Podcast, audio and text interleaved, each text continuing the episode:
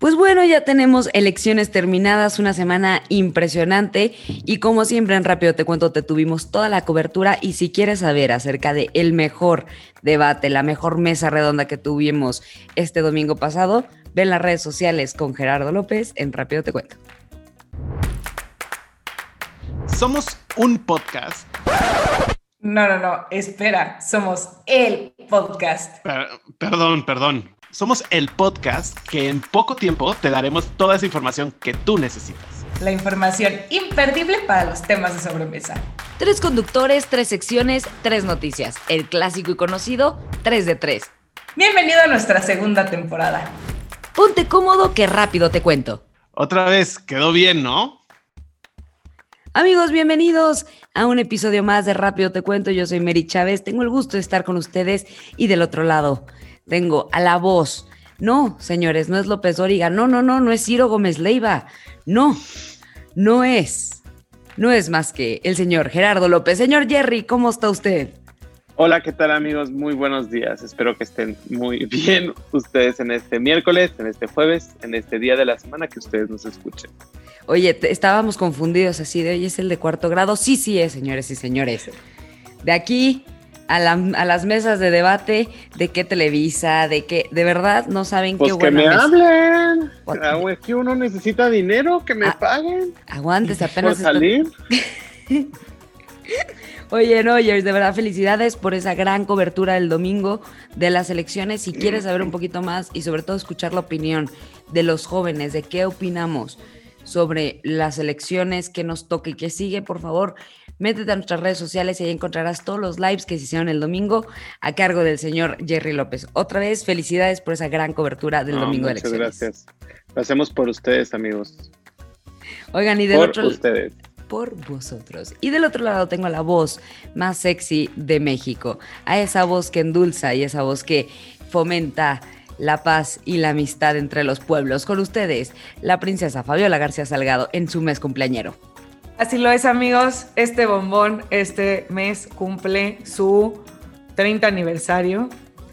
Pero estoy muy feliz, muy contenta. Noto mucha formalidad de parte del señor Gerardo, porque como ahora es politólogo experto, se le dé, no, no, no, un porte, una información que válgame Dios. Pero hemos regresado a nuestro formato habitual, así que vamos a darle a lo verdaderamente nuestro. Exactamente, me parece perfecto. Y yo me voy a arrancar con la primera sección, que es Radio Pasillo. Oigan, pues bueno, les tengo unas noticias y arrancando porque es el mes de la princesa, porque ya no es junio, ¿no? Es el Fabi Fest. Princesa, te tengo una noticia. Ubicamos a tu futuro, a tu futuro esposo, ¿no? Bueno, a tu segundo futuro esposo, con el que le vamos a poner de, no, con el que le vamos a poner el cuerno a Carlos Rivera, Diego Boneta. Ah, andaba yo confundida, es que luego uno se confunde, se confunde. Uno no sabe quién, quién es, cuántos prometidos tenemos, pero bueno, fíjate que Diego Boneta tendrá con qué mantenerte. Ahí te va. Hemos hablado mucho de la serie Luis Miguel, pero creo que no hemos hablado de cosas importantes como los números de Luis Miguel. Porque ahí te va, ¿quieres saber cuánto ha cobrado tu futuro esposo por cada episodio de Luis Miguel? Híjole. Agárrate, mamá. Agárrese. Luis Miguel en la primera temporada cobraba 3 millones de pesos por episodio, teniendo un total de, perdón, de 13. Para que no, para los que no somos tan buenos con las matemáticas, así como yo, ayer lo hice con calculadora, así que se echó en la primera temporada 39 millones de pesos nada más con la primera.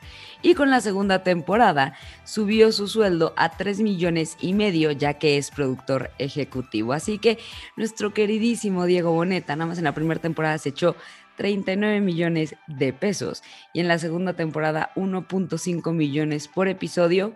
Importante. Más regalías en la segunda temporada también por ser productor ejecutivo. Así que nuestro Diego Boneta se está haciendo multimillonario con esta serie interpretando al sol.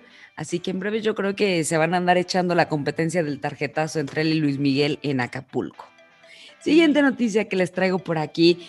Pues fíjense que ubicamos a la J-Lo que anda en la boca de todo mundo, que si regresa con el ex, qué, qué tipo de ex. Literalmente en la boca de todo el mundo. confirmo. ¿Fabiola?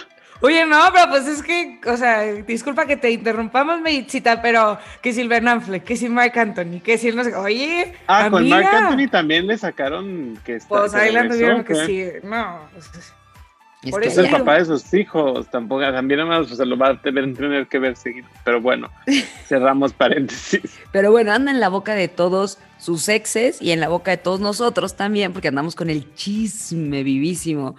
Porque queremos ver qué onda con la J-Lo. Y a mí me arde muchísimo porque no solo tiene uno de los mejores cuerpos latinos de toda la historia, no solo es la Selena original, bueno, la Selena copia original, ¿no? O sea, como de esta copia eh, que puedes comprar, ¿no? Bajo eh, códigos chinos, sino que ahora J-Lo se convierte en productora. Así es, amigos.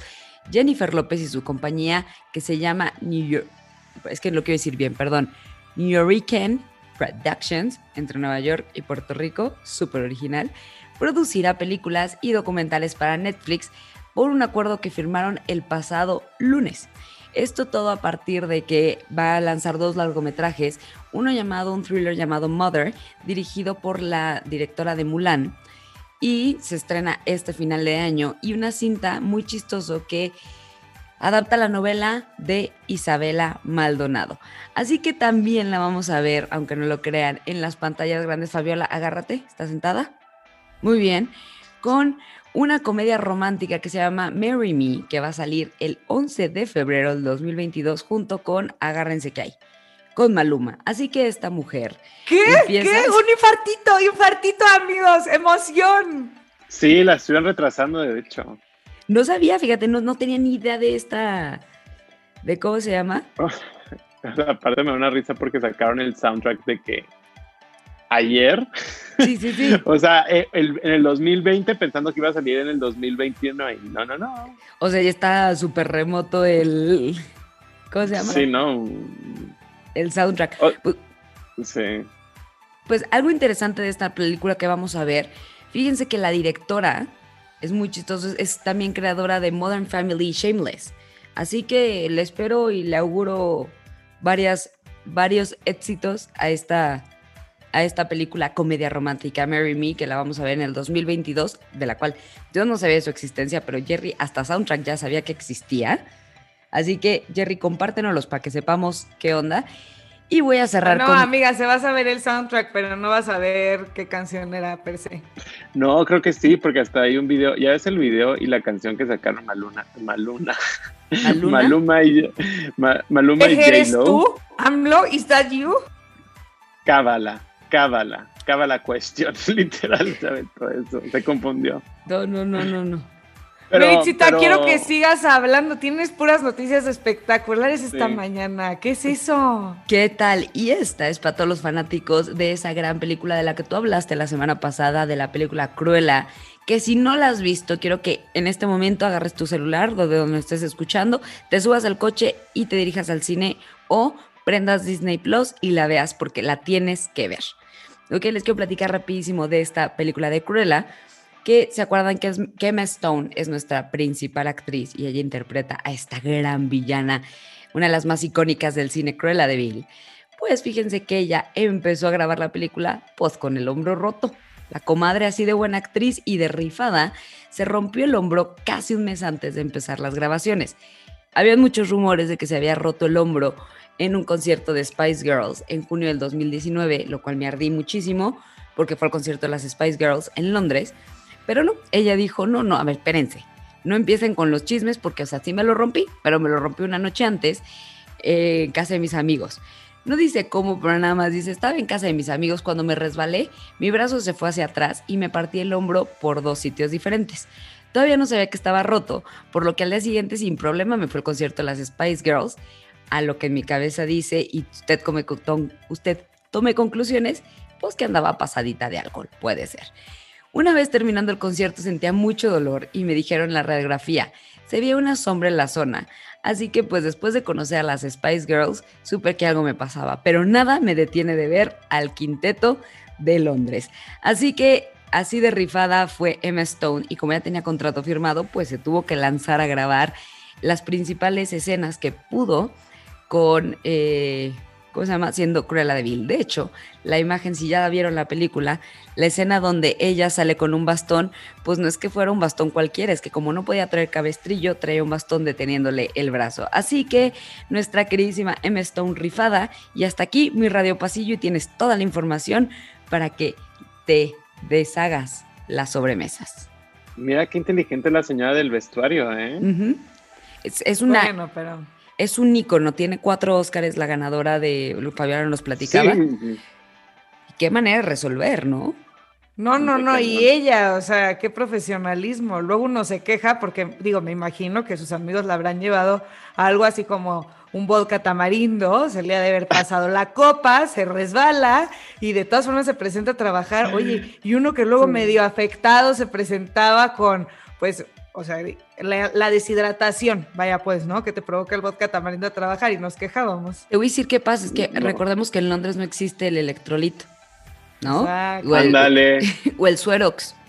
ándale. Amigos, hay que empezar a exportarlo. Ya vimos el error y yo estoy aquí con mi radio pasillo y quiero dejar la voz de México.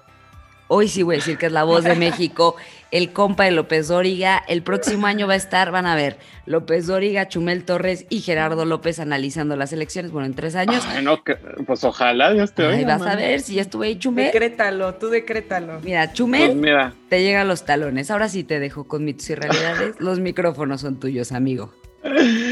estaba viendo qué temas hacer para mitos y realidades y esta semana les traigo los mitos y las realidades de una de las de los frutos más prehispánicos de nuestro país y más deliciosos porque ustedes lo pueden probar en el platillo más sabroso que puede existir en este mundo, que es el guacamole y es el aguacate.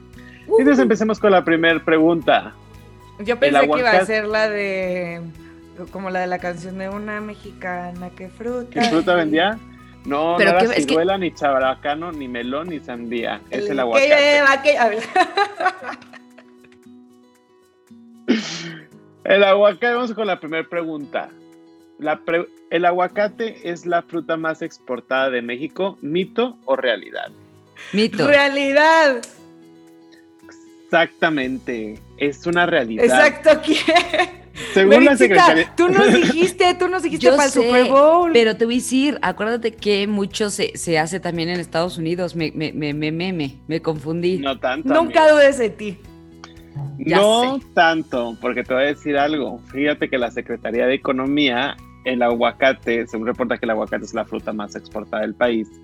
Y entre enero a junio del 2020, en la exportación en pesos mexicanos fue de 1.581 millo- 89 millones de pesos de, de, de pesos por exportar eh, de expo- en valor de exportación.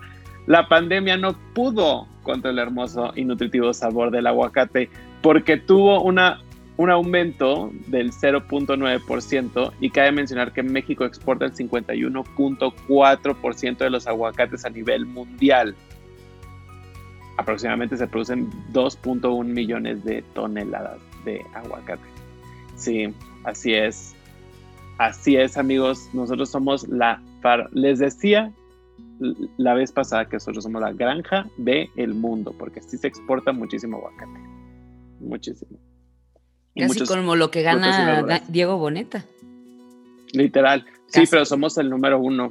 O sea, nada más el, el agua. Bueno, ahorita vamos después con, con la siguiente. Bueno, en algún momento creo que creo que lo explicaré. Bueno, no, no, no, no está. No nos spoiles. No, no, no te voy a spoiler. La palabra aguacate significa testículo de árbol. ¿Mito o realidad? Espero que mito. Yo digo que realidad. Exactamente, la respuesta es que es una realidad. Es una combinación de dos palabras del náhuatl, aguacatl, que es testículo, y aguatl, que es árbol, por lo que da la palabra aguacahuitl. Otro dato curioso es que la fruta en tiempos, prehispá- en tiempos prehispánicos lo consideraban como afrodisíaca. Otra hipótesis es que por como crecen los árboles, se creó o sea, como crece el aguacate en los árboles, pues parecen testículos de árbol, literal, textual. Este, entonces que por eso ¿Textual o sexual? Sexual. Te entendí Sexual. sexual. y Sí, sexual. Dije, es muy temprano, este es un programa para no. toda la familia, no me gusta. tl. A ver, no, me, no te gusta, pues es que es la realidad. Crece así, entonces como que pues parecen testículos, entonces por eso les pusieron los, eh, los antiguos pueblos mexicanos del aguacate, ¿no? Entonces pues se los dejo a su imaginación de cómo crecen. O no, Y- o no, amigos, crece en el árbol, se acabó. Pues a ver, es que, a ver, la gente también es súper mal pensada, chava. No dudo que los prehispánicos también. Pues mira, Pero de bueno. algún lugar lo teníamos que adquirir. Exacto, viene en la sangre. Es nuestro antecesor. Los españoles no que son así. que- fíjense que dicen que es una hipótesis que también es, o sea, que, que también ese nombre lo tiene por eso, pero miren, quién sabe. Hay muchas hipótesis. Un saludo a mi amigo Gustavo que me enseña a alburear. El vamos con la siguiente pregunta después de este hermoso saludo y vamos a decir si el plátano tiene, es mito o realidad, si el plátano tiene una mayor índice de potasio en comparación al aguacate. Ah, yo digo ¿Mito que. o realidad? A ver, repita la pregunta, disculpe.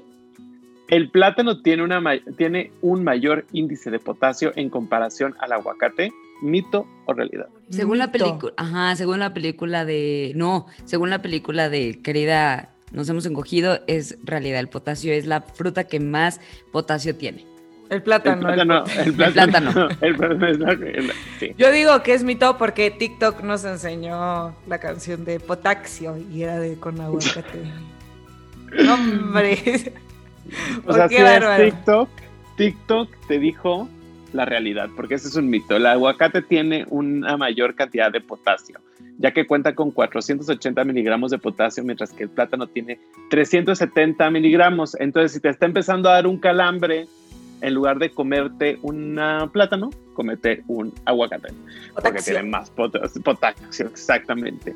La fruta también contiene mucha vitamina E para esto de la vejez, para que tengamos aquí bien estirada nuestra pielecita. Y también eh, cuenta con omega 3, tiene mucho omega 3. Entonces, si ustedes lo quieren comer salmón o algo por el estilo, pues ahí pueden encontrar que tiene mucho omega 3. Pueden ustedes encontrar en eh, el aguacate alto índice de omega 3.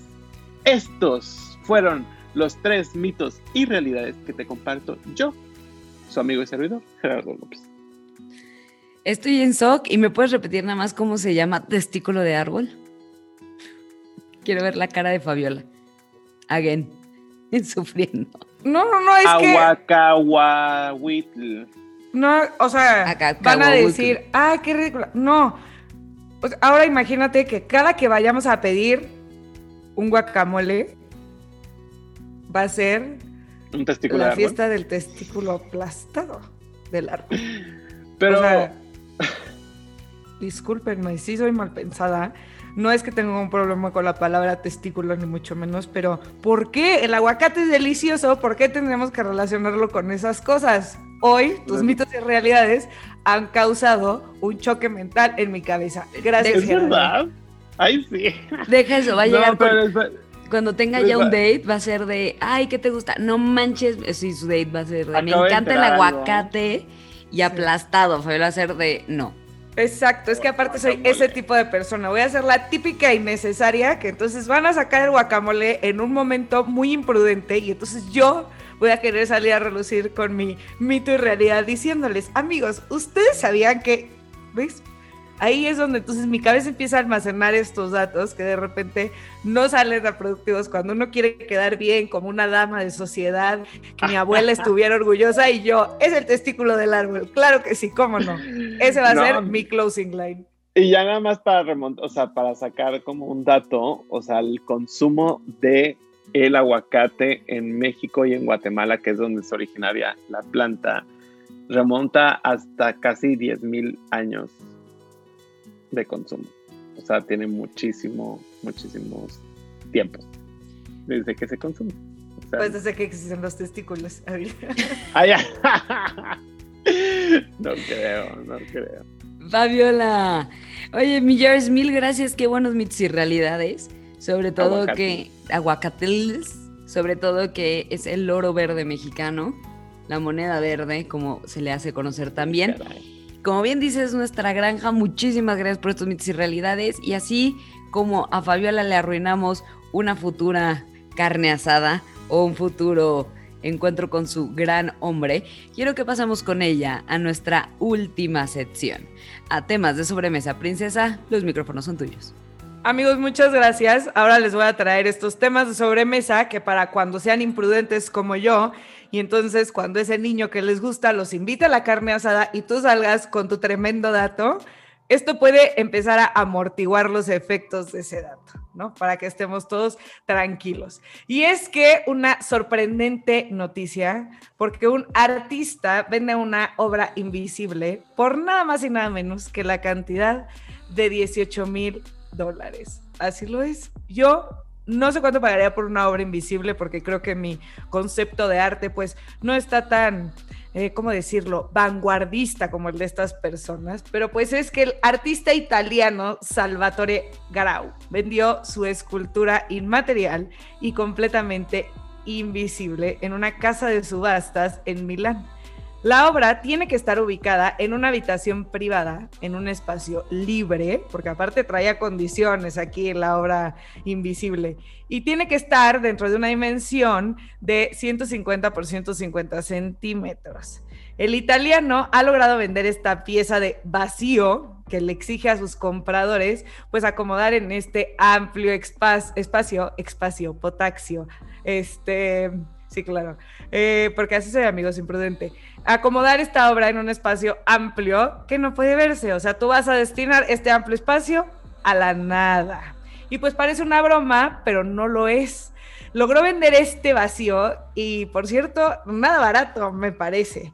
Lo único material que tiene esta escultura es el certificado. Ustedes se preguntarán, ¿y cómo se llama esta magnífica obra? Esta magnífica obra se titula Yo soy, lo no en italiano.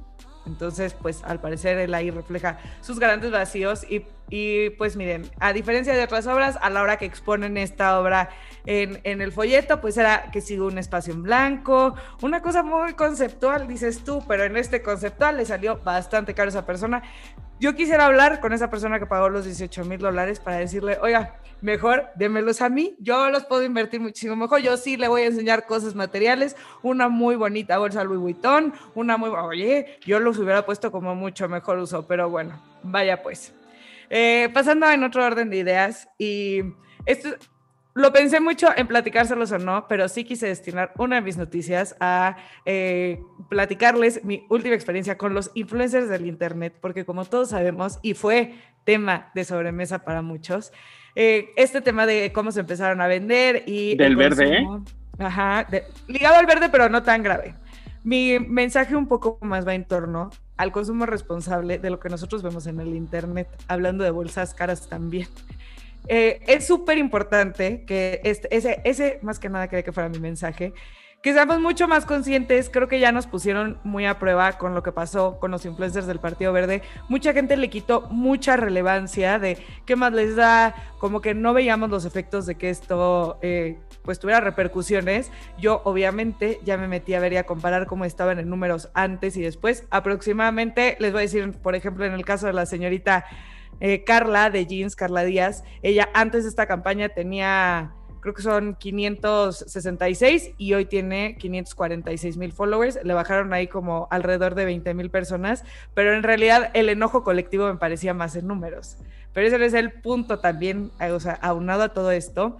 Eh, creo que debemos de, de verdad fijarnos en quiénes seguimos y a quiénes les hacemos caso. Hubo muchas de estas personas de internet que invitaron a votar y así como muchas otras que se empezaron a quejar, que ahí fue en donde entró mi molestia, porque el día 6, como nosotros teníamos ya un mes en estas precampañas, pues claro, el día 6 yo estaba muy emocionada por asistir a la fiesta democrática y me encuentro en internet gente quejándose por las filas hoy me parece que las filas es algo de celebrarse, porque como bien platicamos, la participación ciudadana de estas elecciones fue histórica a comparación de cualquier otra elección intermedia. Entonces, ¿qué se quejarán? Claro que yo dije, ¿qué, qué es esto? Y pues expresé mi sentir. Y pues amigos me bloquearon. Así lo es, me bloquearon del internet por decirlo, oye, creo que hoy no es día para quejarse, hoy es día de invitar a, a, votar, ¿no? Y porque estaba quejando a los funcionarios de casilla, que es que son movimientos, amigas, son tus vecinos, es pandemia, ellos también se, o están aquí desmañanándose y todo por perder un vuelo. Me pareció muy triste y pues esta fue la historia de cómo Andy Benavides me bloqueó de Instagram por decirle que no era, y le dije, admiré su contenido todo, muy bonitas sus fiestas, pero bueno, al final creo que otra vez recalco, seamos conscientes de qué consumimos en Internet y a quienes escuchamos. Entonces ahí mucho ojo. Y para cerrar con este hilo conductor, este storytelling que tiene este podcast, quisiera yo compartirles una nota que leí que me gustó mucho, porque creo que es súper importante este tema de que no nos roben la energía. No sé si algunos de ustedes han escuchado el término vampiros energéticos, y si no, yo les voy a decir. Estas personas que todos conocemos como que los vampiros energéticos, son esas personas que te desgasta convivir con ellas. Entonces yo les voy a dar tips para que aprendan a saber quiénes son estas personas y que la verdad pongan una barrera en su vida, porque amigos, nadie está para estarles robando su energía, como a mí me la robaban en el Internet. ¿No les ha pasado que después de convivir con alguien eh, se sienten súper agotados? No importa si ustedes ya durmieron ocho horas, si descansaron, si despertaron con las mejor de las actitudes, se paran o conviven con ellos y de repente sienten así como que les drenan la energía completa. Pues este fenómeno es al que se le conoce como vampiros energéticos. Y así igualito que en las leyendas en donde los vampiros roban sangre. Ya iba a empezar a hablar de Edward Cullen porque soy bien dispersa, pero no, ese no es el punto aquí, amigos. Regresemos con los vampiros. Pues bueno, si tú tienes, no importa que sea una pareja, un amigo, alguien de tu familia, pasar tiempo con ellos y percibir que te están robando la energía es de lo peor que te puede pasar. Y pues estos individuos drenan literalmente. Suena súper extraño, es un fenómeno que a todos nos ha pasado eventualmente. Y creo que aquí lo más importante es que no caigas en sus dramas. ¿Qué es eh, parte clave de estos vampiros energéticos? Están envueltos en dramas y quieren hacerte partícipe de todos sus escenarios. O sea, tú compras el drama ajeno, entonces no importa si fue porque eh, su perro se peleó en la mañana, te vas a comprar todo el drama del perro completo. Entonces te envuelves y ellos logran absorber toda la energía positiva que tú tienes para quedársela y entonces ya tú, mira, drenado, agobiadísimo por la pelea del perro y valió. Otra de las cosas que tienen estas personas que te roban la energía es que minimizan tus logros o problemas, que aquí sí, siempre es importante que nos rodeemos de las personas que nos hagan brillar. Estas personas tienden a tener comentarios que van dirigidos siempre a ellos. Entonces, si tú les cuentas, no es que hoy, no sabes, mi jefe me super aplaudió el mail, él te va a contestar, no sabes lo que pasó, hoy me dieron un ascenso. Ese tipo de persona es el que queremos cortar de nuestra vida necesitamos nosotros poner límites. No nos podemos sentir obligados ni incómodos ante estas situaciones. Eh, vale la pena recordar que siempre tenemos la opción de decir que no, que después yo voy a ponerme este podcast muchas veces porque soy la típica persona que nunca lo aplica. Pero tenemos que tener la confianza de decir que no y que no dejar que otras personas nos roben nuestra paz. Y nada más para cerrar, si es necesario, tenemos que decirles adiós. Esta opción obviamente ya es en casos extremos, pero pues al final no queremos que nos roben la paz ni la energía, no nos ayuda a crecer. La verdad es que necesitamos personas que nos quieran, que les guste contar nuestra amistad y que les guste acompañarnos en este camino. Así que adiós a las malas energías. Wow. Yo, creo que la gente iba, va, va como muy de la mano con tu nota también, tu experiencia. No es una noticia, tu experiencia. No una noticia, era un story time. Exacto, un storytelling que nos estás, nos dando. Y es súper rápido para cerrar, es que creo que ahorita la gente es más egoísta. Entonces, como que no sabemos escuchar bien a los demás. Entonces, como que también eso aplica mucho de que mi realidad, mis historias, entonces en el caso de Andy Benavides y de los vampiros energéticos es igual. Mi realidad, mis historias y... Exacto. y ojo que no es, no es por el tema este de quemar a la gente, ni mucho menos. Pensé mucho en decir el nombre, pero al final estamos en confianza. Pero más allá de eso, no, no, no, o sea, más, más que quemarla o que decir así de, no, es que todos aguas, o sea, tenemos que también aprender nosotros, porque al final, parte de esto inconscientemente en este podcast lo hacemos, queremos informar con las fuentes correctas. Si un día ustedes quieren una recomendación de una bolsa, venga, es el perfil correcto. Si ustedes quieren ver el vestido de excelente con ella, una crema, perfecto.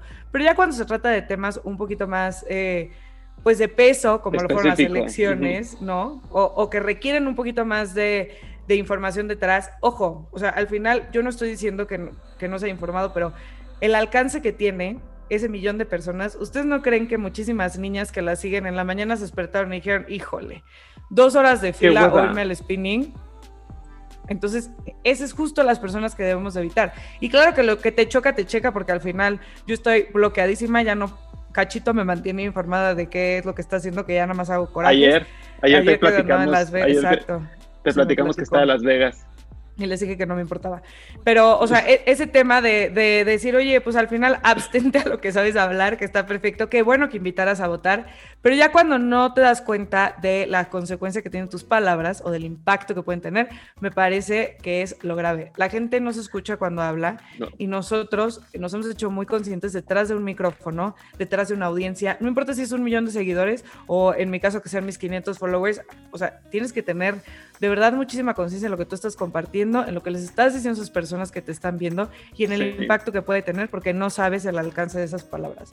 Y como Andy Benavides hay muchos, entonces yo Exacto. este fue de ejemplo personal de en mi, ahora sí que en, en mi propia historia, pero fuera de eso, e, ese es el mensaje, o sea, quieren información fidedigna, entonces busquen a gente como lo es Amador Narcia, que se la pasa buscando las fuentes correctas, que muchas felicidades porque ya tiene su iPop.